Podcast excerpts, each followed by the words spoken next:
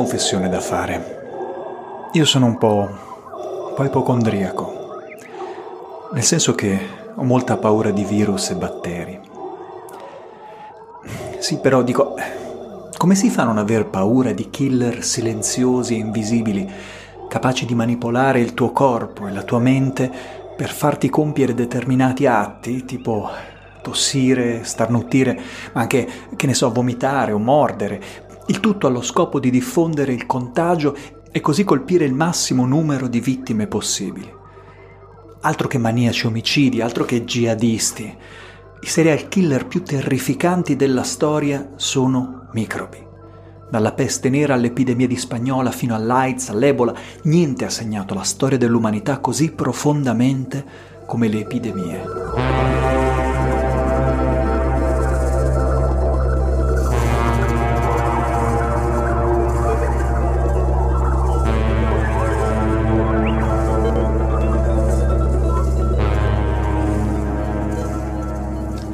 Ed è terrificante che questi killer possano oggi spostarsi in giro per il mondo molto rapidamente, prima ancora che qualcuno s'accorga della loro esistenza, per seminare morte a migliaia di chilometri di distanza.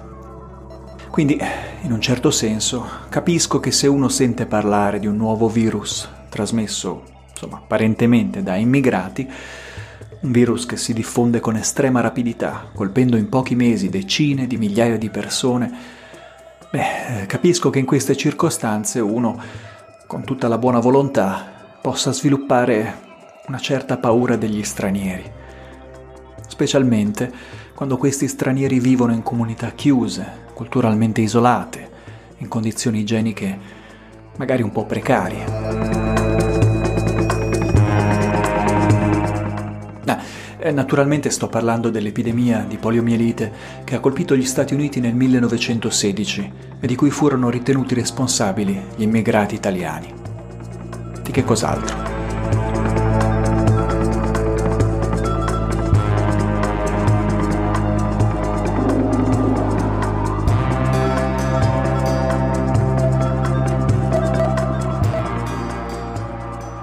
Nella calda estate del 1916, decine di migliaia di persone sulla costa est degli Stati Uniti, soprattutto bambini, furono infettate dal poliovirus. In pochi mesi si contarono più di 6.000 morti e almeno 20.000 persone affette da paralisi. Il focolaio di infezione fu identificato nei quartieri popolari a maggioranza italiana di Brooklyn. Niente di sorprendente, si disse all'epoca.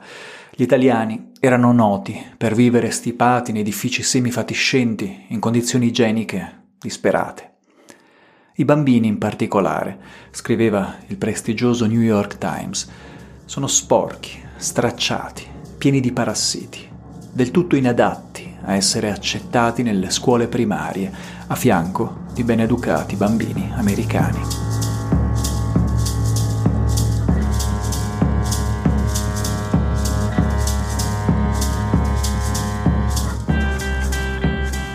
Un esercito di ufficiali sanitari si riversò nelle strade di Brooklyn e cominciò a figgere cartelli che dichiaravano l'intera area soggetta a quarantena.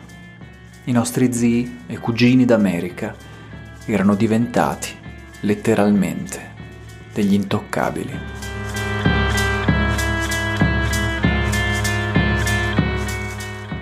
Ma l'idea che ci sia un rapporto strutturale, direi quasi patologico, tra immigrazione e malattie è molto più antica.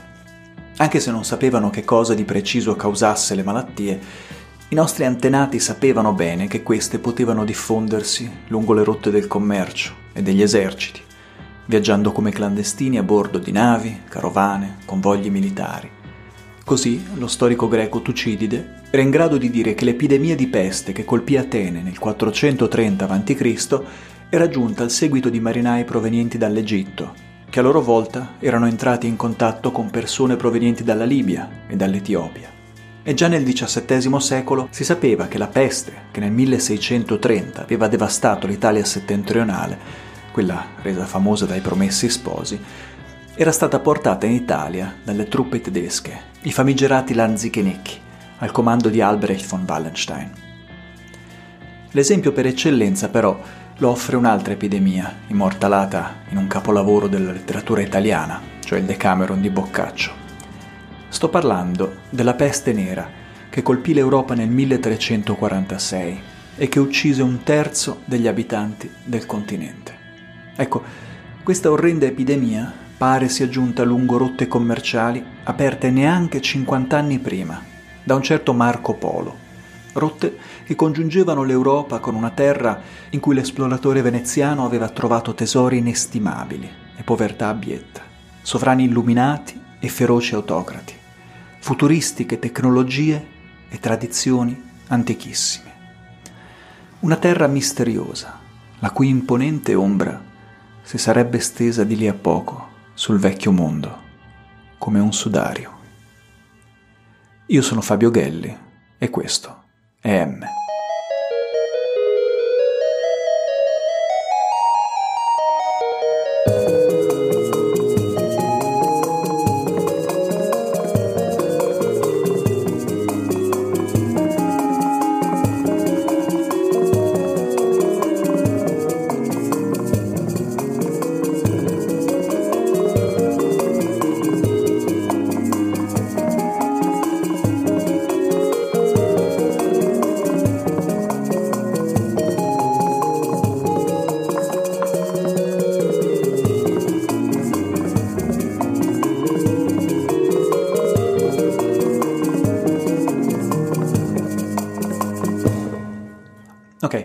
diciamo le cose come stanno.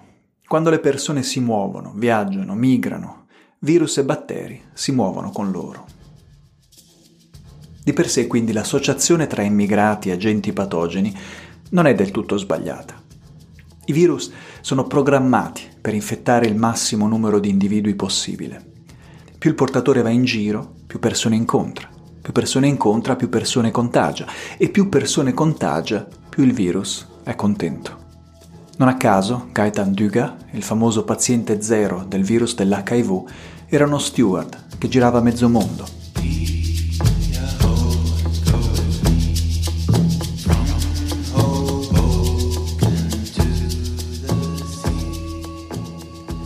Il problema è quando si comincia a fare confusione tra portatore e virus, cioè tra immigrati e germi.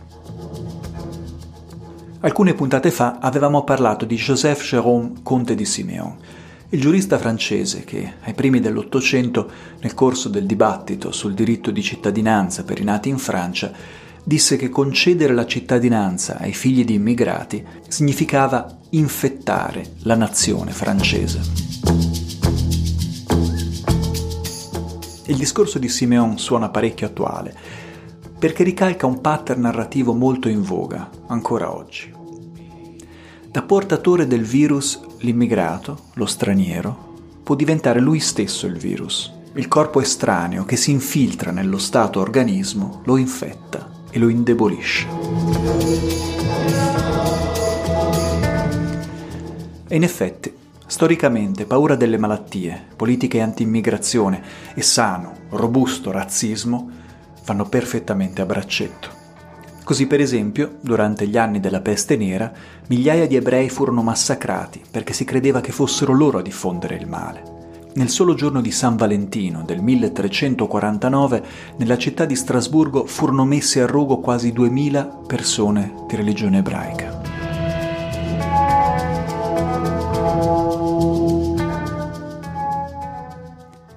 Probabilmente non serve, ma lo dico lo stesso. Con la peste gli ebrei non c'entravano nulla. Esattamente come gli italiani non c'entravano con la poliomielite nel 1916 e gli irlandesi non erano responsabili dell'epidemia di colera che colpì gli Stati Uniti negli anni 30 del secolo XIX.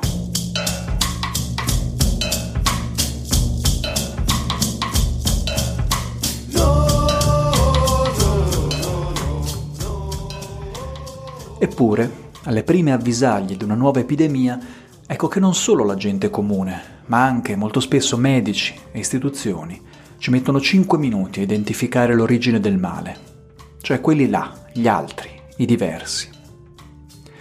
Ancora a metà degli anni Ottanta, tutta la comunità haitiana della Florida fu messa sotto osservazione medica dopo che alcuni membri della comunità si erano infettati col virus HIV, esattamente come era avvenuto più o meno un secolo prima con la febbre gialla.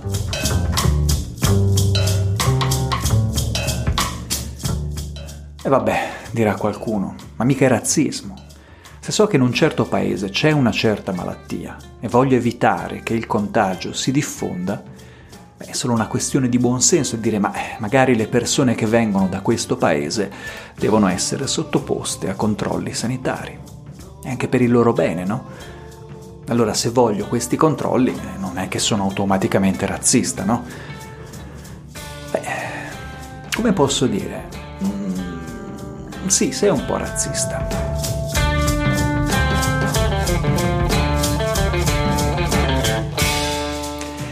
Vari studi hanno infatti dimostrato che esiste un rapporto diretto tra paura delle malattie e paura del diverso, dello straniero. Due studi in particolare, uno effettuato in Danimarca, uno negli Stati Uniti, sono recentemente giunti alla stessa conclusione, e cioè che le persone che dicono di temere maggiormente i germi, tipo si lavano le mani più spesso, ma che ne so, disinfettano le maniglie delle porte, hanno in generale posizioni più conservatrici e sono generalmente contrarie anche all'immigrazione.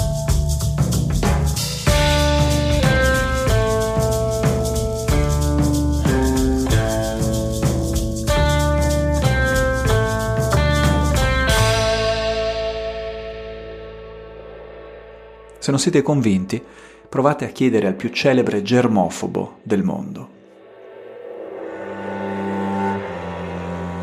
At some point, I hope they get it because it's a it's a fantastic financial statement. It's a fantastic financial statement. And uh, let's do that over. He's coughing in the middle of my answer. Yeah. Okay. I don't like that. You know. Your chief of staff. If you're gonna cough, please leave the room.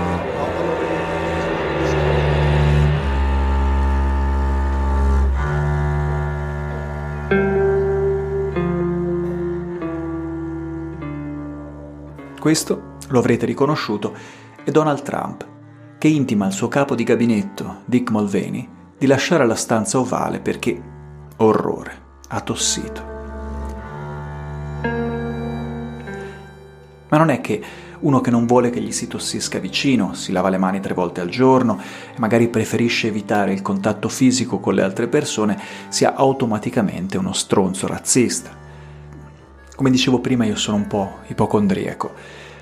E alle volte, quando vedo una persona che tossisce o starnutisce sull'autobus o sul treno, ho l'impulso ad allontanarmi, specialmente se la persona è, come dire, diversa da me. Ora, non è per giustificarmi. Sì, sì, è per giustificarmi. Però la ricerca ci dice che questo impulso è una reazione istintiva determinata dall'evoluzione. Tra gli ateniesi che videro sbarcare i primi malati di peste dall'Egitto nel 430 a.C., probabilmente quelli che si sono salvati e così hanno trasmesso i loro geni alle generazioni future erano quelli che hanno detto, eh, insomma, quegli stranieri con gli occhi vitrei non me la contano giusta. Mm, no, no, no, a mangiare da loro non ci vado. No, non me ne frega niente di quanto è buono sto kebab.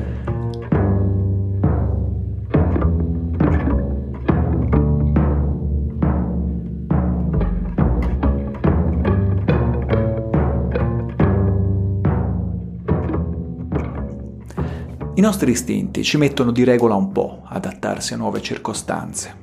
Cioè, l'impulso a scappare ogni volta che vediamo una persona con tratti somatici diversi dai nostri e quindi potenzialmente portatrice di virus esotici è nato in un tempo in cui non esistevano né i vaccini né gli antibiotici. Quindi sì, uno istintivamente può avere un po' paura quando il vicino di posto, mettiamo cinese, tossisce. Ma se non è un viaggiatore del tempo appena giunto dal tardo medioevo, dovrebbe rendersi conto che questa paura è del tutto irrazionale.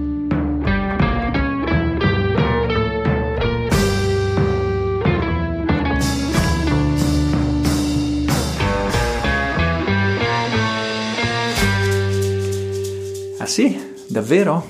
E allora che cosa mi dici di tutti i casi di tubercolosi degli ultimi anni?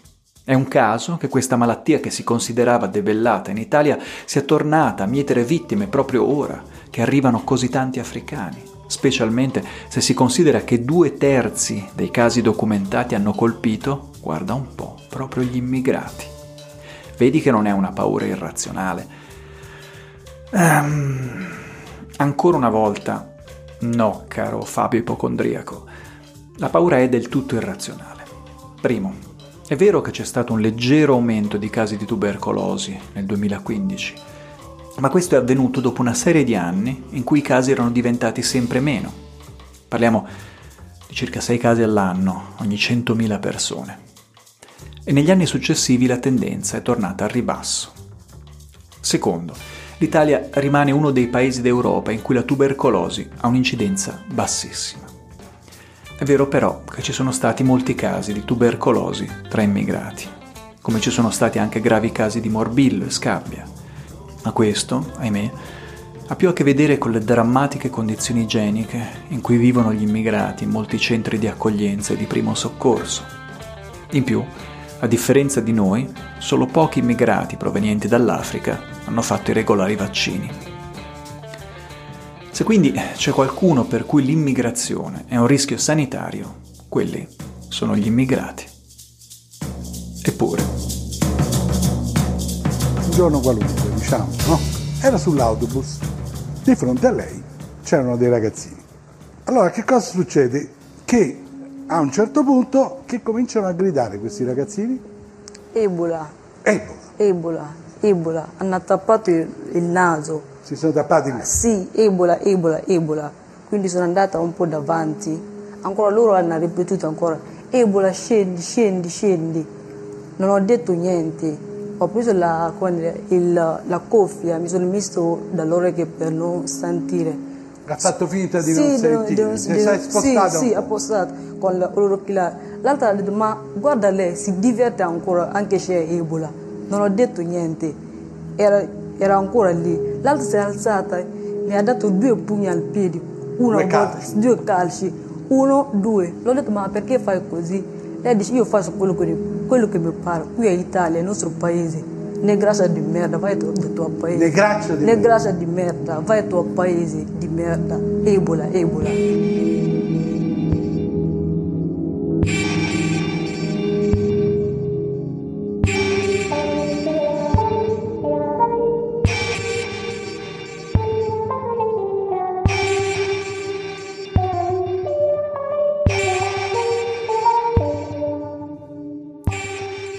Questa è Fatoumata Hawasompare, una ragazza originaria della Guinea che nel 2014, nel pieno della seconda ondata di panico scatenata dalla diffusione del virus dell'Ebola in Africa occidentale, è stata aggredita su un autobus a Roma.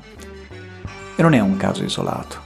In Italia il dagli all'untore, sul treno, sull'autobus, è diventato una specie di sport nazionale. Uno sport che si inserisce nel quadro più ampio di atti di discriminazione e aggressioni razziste aggressioni che, come sapete, nelle ultime settimane colpiscono soprattutto la comunità cinese. E, come spesso accade di questi tempi, il passo da un'azione violenta ma individuale, come lo sputo contro una ragazza cinese sul treno, fino a vere e proprie iniziative istituzionali, è fin troppo breve. Così i presidenti di Veneto, Lombardia, Friuli e Trentino Alto Adige si sono spinti fino a chiedere un periodo di isolamento per i bambini che sono stati recentemente in Cina. E non mi si venga a dire che la cosa riguarda anche quei tre bimbi italiani che fanno le vacanze in Cina. L'eco delle parole del New York Times a inizio Novecento non potrebbe suonare più ironica. Si vede che secondo i governatori, quei bambini che tornano dalla Cina sono del tutto inadatti a essere accettati nelle scuole primarie a fianco di ben educati bambini americani, eh, voglio dire, italiani.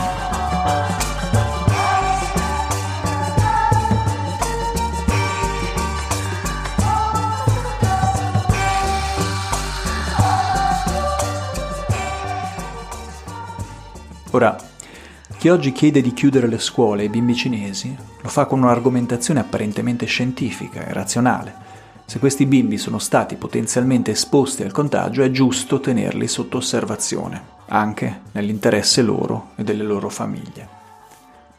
Confesso che da ipocondriaco sono quasi tentato di dar ragione a chi la pensa così. Quando è in gioco la salute, tutte le altre considerazioni, la tolleranza, la solidarietà, persino l'umanità, vanno a finire nell'alipac con le garze e le siringhe usate. Ma da persona che vive nel XXI secolo, mi rendo anche conto del fatto che la paura della malattia offre un comodo lasciapassare a altri, più primordiali istinti e permette di giustificare politiche apertamente discriminatorie.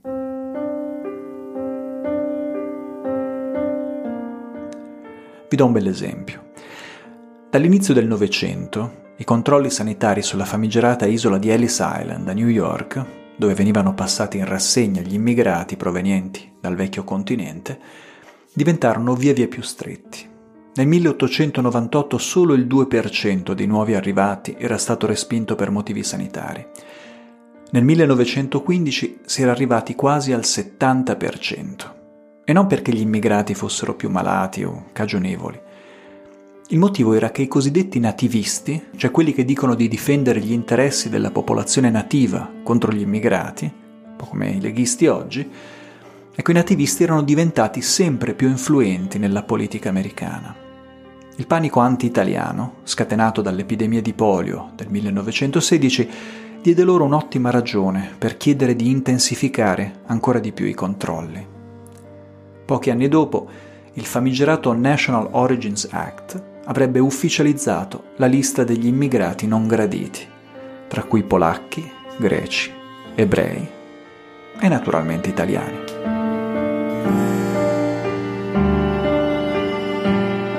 In sintesi, la profilassi contro il contagio è giusta e sacrosanta e viene già effettuata con grande meticolosità. Pensiamo solo al fatto che l'Italia, quando è esplosa l'emergenza coronavirus, è stato uno dei primi paesi a porre in effetto un blocco dei voli dalla Cina.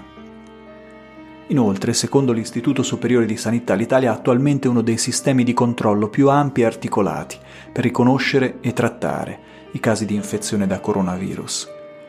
Chi è entrato in contatto con persone infette è già sottoposto a un monitoraggio molto intensivo.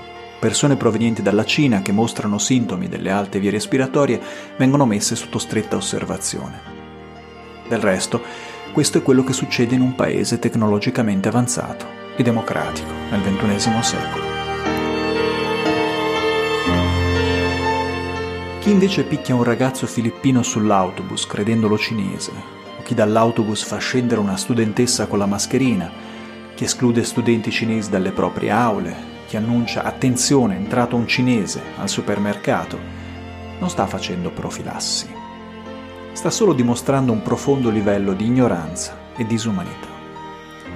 E per questa gente la profilassi mi sa che serve a poco, anche perché a quanto pare queste persone sono già state infettate e da un virus molto più insidioso e sfuggente del coronavirus, il virus del razzismo.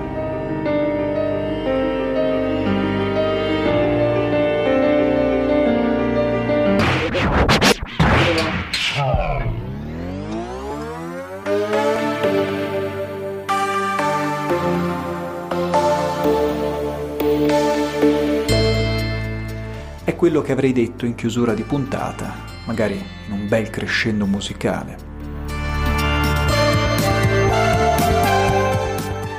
Ma questo è solo un aspetto della nostra storia. Mentre raccoglievo dati per la puntata di oggi, infatti, ho cominciato a notare una cosa. C'è una differenza qualitativa molto importante tra gli atti di razzismo che nelle ultime settimane hanno colpito la comunità cinese in Italia e atti analoghi rivolti contro la comunità africana ai tempi dell'allarme Ebola. Per prima cosa, oggi si parla molto di più di questi episodi. Quasi tutti i giornali hanno documentato vari episodi di discriminazione contro persone di origine cinese o presunte tali, anche in assenza di denuncia. Per scrupolo sono tornato a guardare chi si era occupato della questione Ebola nel 2014 Fatta eccezione per il caso di Fatuma Tahawa Sompare, ripreso da Michele Santoro, numerose aggressioni razziste contro africani sono state documentate solo da testate vicino al mondo del volontariato e da piccoli quotidiani locali. I motivi possono essere molteplici, ma ce ne sono due secondo me che hanno particolare rilevanza. Primo, ed è una buona notizia, il tema razzismo è maggiormente presente nel dibattito pubblico di quanto non lo fosse nel 2014. E di questo dobbiamo naturalmente ringraziare anche i governatori leghisti e il capo del loro partito. Secondo, non ho dati riguardo, ma rispetto a quanto avvenuto in passato per immigrati provenienti dall'Africa, mi pare che le aggressioni razziste contro cittadini di origine cinese vengano denunciate più spesso, per esempio attraverso i social media, sia dalle stesse vittime che da associazioni di immigrati. Questo fenomeno è coerente con quella che il mio amico sociologo Aladdin El Mafalani chiama la soglia di coscienza della discriminazione. In breve, sondaggi condotti in vari paesi hanno dimostrato che immigrati e minoranze possono essere soggetti a fortissime discriminazioni, ma nonostante questo il numero di denunce per razzismo e discriminazioni può essere lo stesso, molto basso. Il motivo è semplice. Più una persona è socialmente debole, meno strumenti ha per esprimere il proprio disagio, e meno contatto ha e soprattutto vuole avere con le istituzioni. È difficile che un immigrato senza regolare permesso di soggiorno vada per esempio alla polizia a denunciare un'aggressione. Viceversa, più gli immigrati si integrano, più si sentono parte della società, più aumenta la loro sensibilità alle discriminazioni e la loro propensione a denunciare. Immigrati con un buon livello di istruzione, una buona padronanza della lingua e una rete di contatti sociali non incassano e stanno zitti.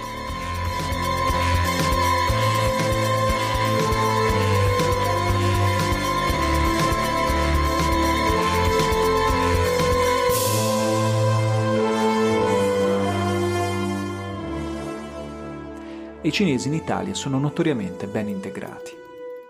Non a caso, per far fronte ai vari episodi di razzismo delle ultime settimane, la comunità cinese è riuscita a organizzare in pochissimo tempo varie iniziative di solidarietà molto partecipate, a cui hanno preso parte anche politici e esponenti delle istituzioni. Tutto bene dunque? Possiamo chiudere?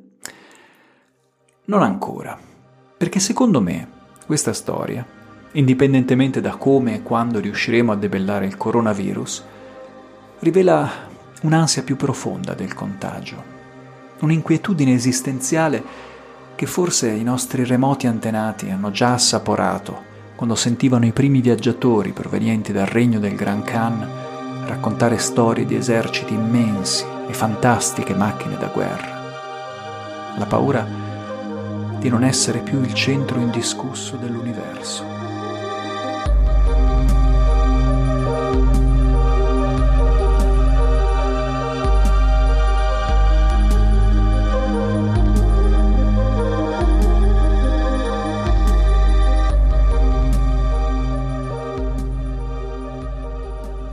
Chi è stato in Cina forse sa di che cosa sto parlando. A me è capitato mentre, una decina d'anni fa, stavo attraversando il deserto di Gobi. Ero a bordo di un piccolo pick-up con altri turisti. Intorno a noi si stendeva un paesaggio lunare, un'arida distesa pietrosa, costellata di ruvide torri di pietre rose dal vento. A un certo punto, in mezzo a quella desolazione, ho visto una strana formazione di roccia che sembrava una gigantesca lasagna. E ho chiesto all'autista che cosa fosse. È la grande muraglia, mi ha risposto, la parte più antica, costruita intorno al 300 a.C. E in quel momento ho avuto una visione. Una visione di uomini magri e scuri, intenti a impastare calcina, trasportare mattoni, erigere impalcature sotto un sole implacabile. Li ho visti arrancare in lunghe file sotto un cielo incandescente, spingersi metro dopo metro sempre più a fondo in quello spazio così vuoto e sterminato, così ferocemente ostile alla vita umana. Il tutto per erigere quella mastodontica lasagna. E non per difesa, ma per far capire a chi stava dall'altra parte di che cosa era capace il leggendario regno di mezzo. E tutto questo quando Roma era ancora un villaggio di capanne. Ecco, a questo pensiero mi ha preso un senso di vertigine, insieme all'improvvisa certezza di non contare assolutamente un cazzo.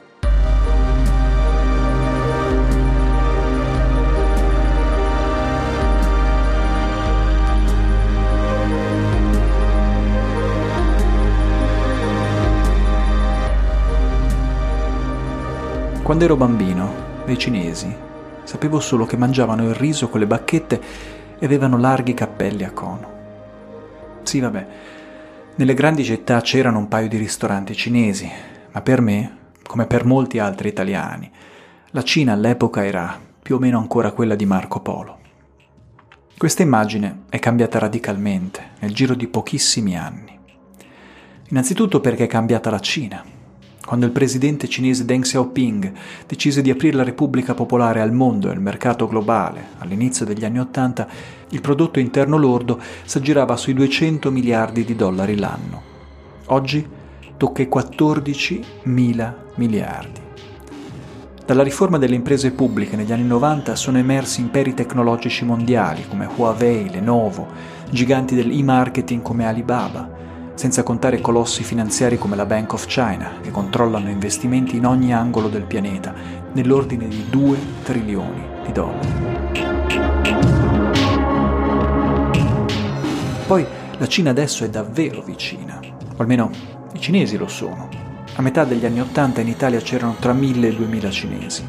Dieci anni dopo erano diventati 35.000 e oggi sono quasi 10 volte tanti, 310.000 persone la quarta più grande comunità di stranieri in Italia.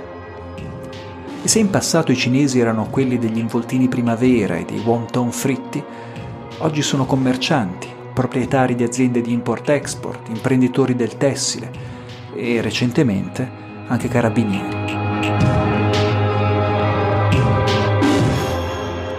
Ecco che cosa sappiamo oggi della comunità cinese? Beh, primo luogo sappiamo che sono grandi lavoratori. Non sorprenderò nessuno dicendo che la comunità cinese è la seconda in Italia per tasso di occupazione dopo quella filippina. Quasi tre quarti dei cinesi in età da lavoro hanno un impiego, un dato importante in un contesto occupazionale non dei migliori. I cinesi residenti in Italia hanno anche un forte spirito imprenditoriale. Lo dicono persino i loro conterranei. La maggior parte di loro viene infatti dalla regione di Zhejiang, a sud di Shanghai, una regione famosa anche in Cina per l'intraprendenza e lo zelo degli abitanti. Dal loro lavoro traiamo anche noi grandi profitti. I cinesi in Italia contribuiscono infatti al nostro prodotto interno lordo con 6 miliardi di euro e con 250 milioni di tasse l'anno. Altro fatto saliente, a differenza di altre comunità, negli ultimi anni i cinesi mandano sempre meno soldi a casa, segno che i soldi che guadagnano li rinvestono da noi e così rafforzano la nostra economia.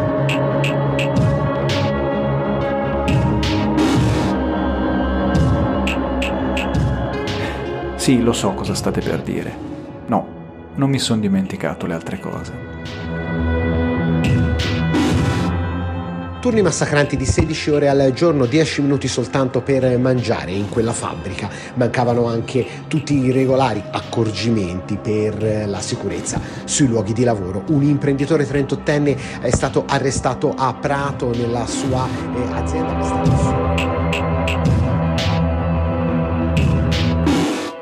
Questo succedeva circa un anno fa a Prato.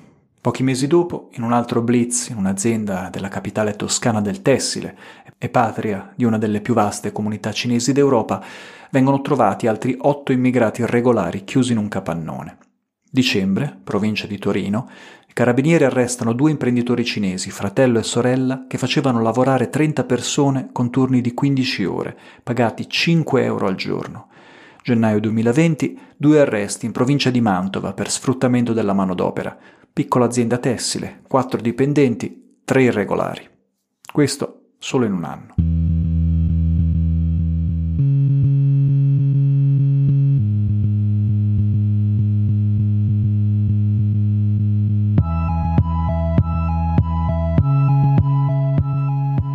Ecco, quando uno legge queste notizie c'è caso che avverta una certa diffidenza nei confronti di questo chiamiamolo modello produttivo.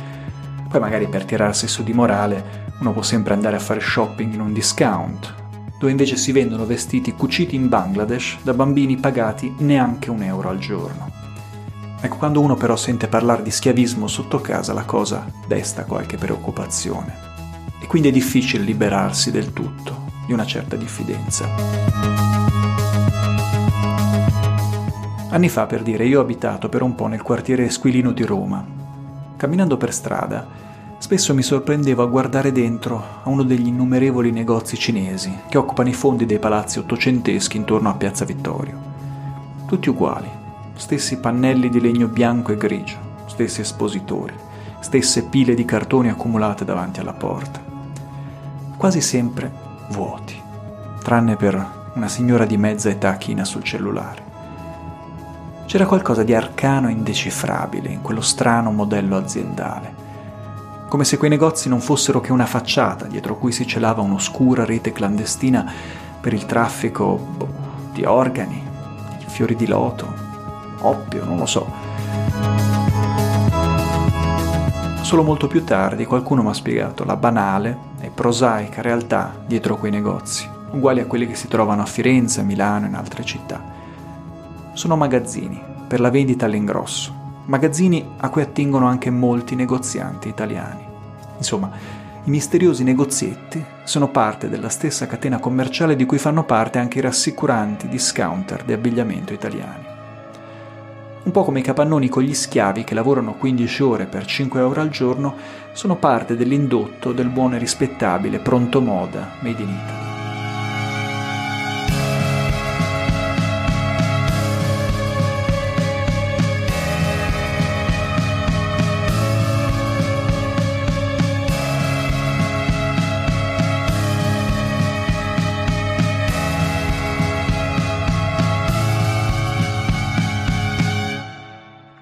All'epoca, girando per Roma, se vedevo una luce filtrare dalle serrande dei negozi cinesi in piena notte, o se scoprivo che il vecchio panettiere era sparito e al suo posto c'era un nuovo negozio coi pannelli bianchi e grigi, non potevo fare a meno di pensare a una specie di inarrestabile, strisciante contagio.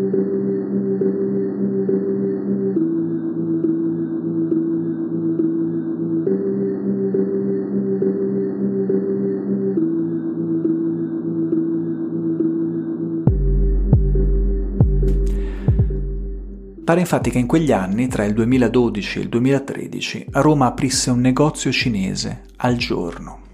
E non è un caso che questo fenomeno sia emerso proprio in quel periodo. Sono gli anni della crisi, gli anni in cui imprenditori italiani erano costretti a cedere le proprie attività sotto la scure dei debiti. Sono anche gli anni in cui i gruppi finanziari cinesi cominciano a investire in maniera massiccia in Italia, soprattutto nelle piccole e medie imprese Attualmente gruppi cinesi hanno partecipazioni in più di 600 aziende italiane. E sono gli anni in cui improvvisamente migliaia di esercizi commerciali passano di mano, in cui cominciano a spuntare dappertutto come funghi i negozietti di chincaglieria a un euro.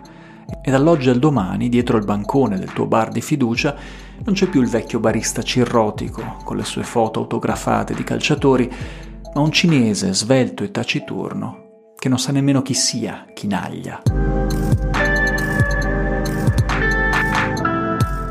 È inquietante, no? Se uno ci pensa, proprio mentre l'Italia era indebolita, stressata, affaticata da un periodo di crisi, i cinesi sono arrivati e hanno iniziato a prendere controllo di un numero sempre più vasto di cellule, cioè, cioè di comunità, diffondendosi nel nostro organismo, um, voglio dire nella nostra società, in attesa di riversarsi poi attraverso i nostri orifizi, cioè attraverso i trafori alpini, verso altri organismi, cioè eh, verso altri paesi del nord Europa. Dite che forse sto forzando un po' la metafora?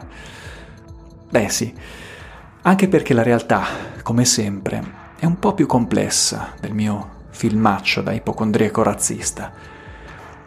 Da un lato è vero che la debolezza strutturale dell'economia italiana negli ultimi anni ha consentito a molte aziende e imprenditori cinesi di acquistare attività immobili, spesso a prezzi ridicoli.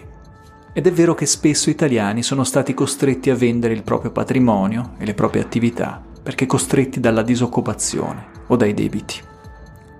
Ed è vero che i cinesi sono spesso gli unici acquirenti disponibili. Questo perché, come ci dicono anche alcuni membri della comunità, dispongono di un sistema di microcredito interno che permette di effettuare investimenti anche e soprattutto quando le banche chiudono i rubinetti. Per capire le dimensioni di questo fenomeno basta andare su una delle decine di pagine web chiamate venderecinesi.it, come venderecinesi.it, venderefacileincinesi.it. Ecco, lì si trovano centinaia di inserzioni in ogni regione d'Italia, in italiano e in cinese. Case, negozi, bar, ristoranti, anche automobili.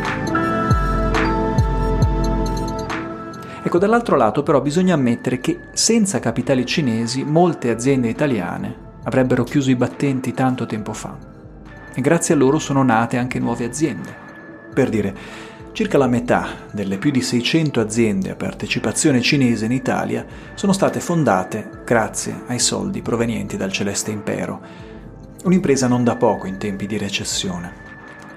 Ed è molto probabile che il barista cirrotico abbia venduto ai cinesi perché alla sua età il bar era diventato un peso e di persone disposte a lavorare senza orari da prima dell'alba a tarda sera non se ne trovano tante, tranne i cinesi naturalmente. Ecco, a questo punto devo tornare con la mente a quella visione avuta tanti anni fa, sotto il sole del deserto di Gobi. L'immagine di migliaia di persone che lavorano in un ambiente ostile, testa bassa, mattone dopo mattone, per realizzare un'opera di cui probabilmente non intuivano se non in parte il significato.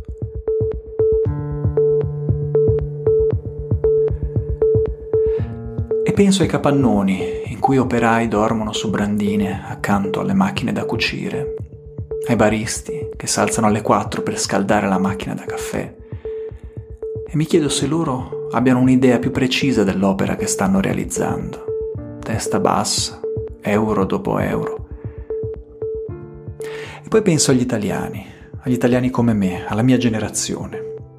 Una generazione di laureati al decimo anno fuori corso, una generazione di aperitivi in piazza e cena dai genitori, una generazione di, ahimè, non scappati ancora di casa nemmeno a 40 anni. Ma non è solo il mio latente imbarazzo di fronte a questo indefesso e alieno spirito imprenditoriale, o la mia ammirazione per lo zelo fervente unito alla rigorosa disciplina del confucianesimo, che mi provoca una certa inquietudine. E anche che mi rendo conto che per molti cinesi, soprattutto giovani, la possibilità di farcela in Italia significa non dover tornare sotto il tallone di uno Stato che, sì, da 30 anni a questa parte incoraggia la libera iniziativa, ma solo quando questa è utile ai suoi obiettivi. Mentre parliamo, le carceri cinesi sono ancora piene di detenuti politici. Le cifre variano da 1000 a 10.000. E più di un milione di persone, soprattutto membri della minoranza uigura di religione musulmana, sono attualmente rinchiuse in campi di rieducazione, in cui torture fisiche e psicologiche sono all'ordine del giorno. Forse è questa l'origine della mia paura. Non tanto che il cinese che mi siede accanto in autobus mi tossisca addosso. No. La mia paura è che questo molo politico-economico, con la sua efficiente combinazione di aggressivo capitalismo e ferrea repressione, allunghi la sua ombra sui resti fumanti della nostra democrazia e poco a poco ci assorba al proprio interno. E allora noi pigri, incorreggibili, irrieducabili, liberal-democratici, anarchici, dissidenti, fuori corso, saremo ridotti al ruolo di corpo estraneo, di tossine nocive all'organismo socio-economico che prospera grazie al lavoro e all'obbedienza. Insomma, ho paura di svegliarmi un giorno e rendermi conto che io sono il virus.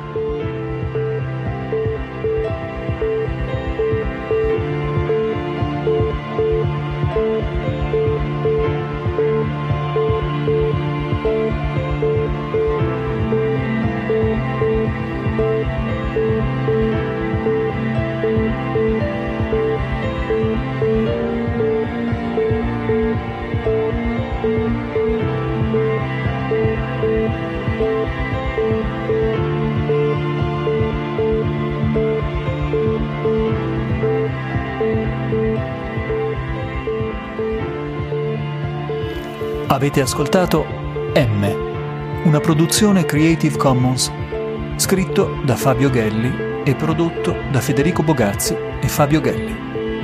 Musiche di Hobo Combo, Himmelsrand, Phantoms vs. Fire e Giovanni Biancalara. Per il testo completo della puntata e l'indice delle fonti, visitate il nostro sito www.m-podcast.it. Scriveteci a migrazioni.podcast.gmail.com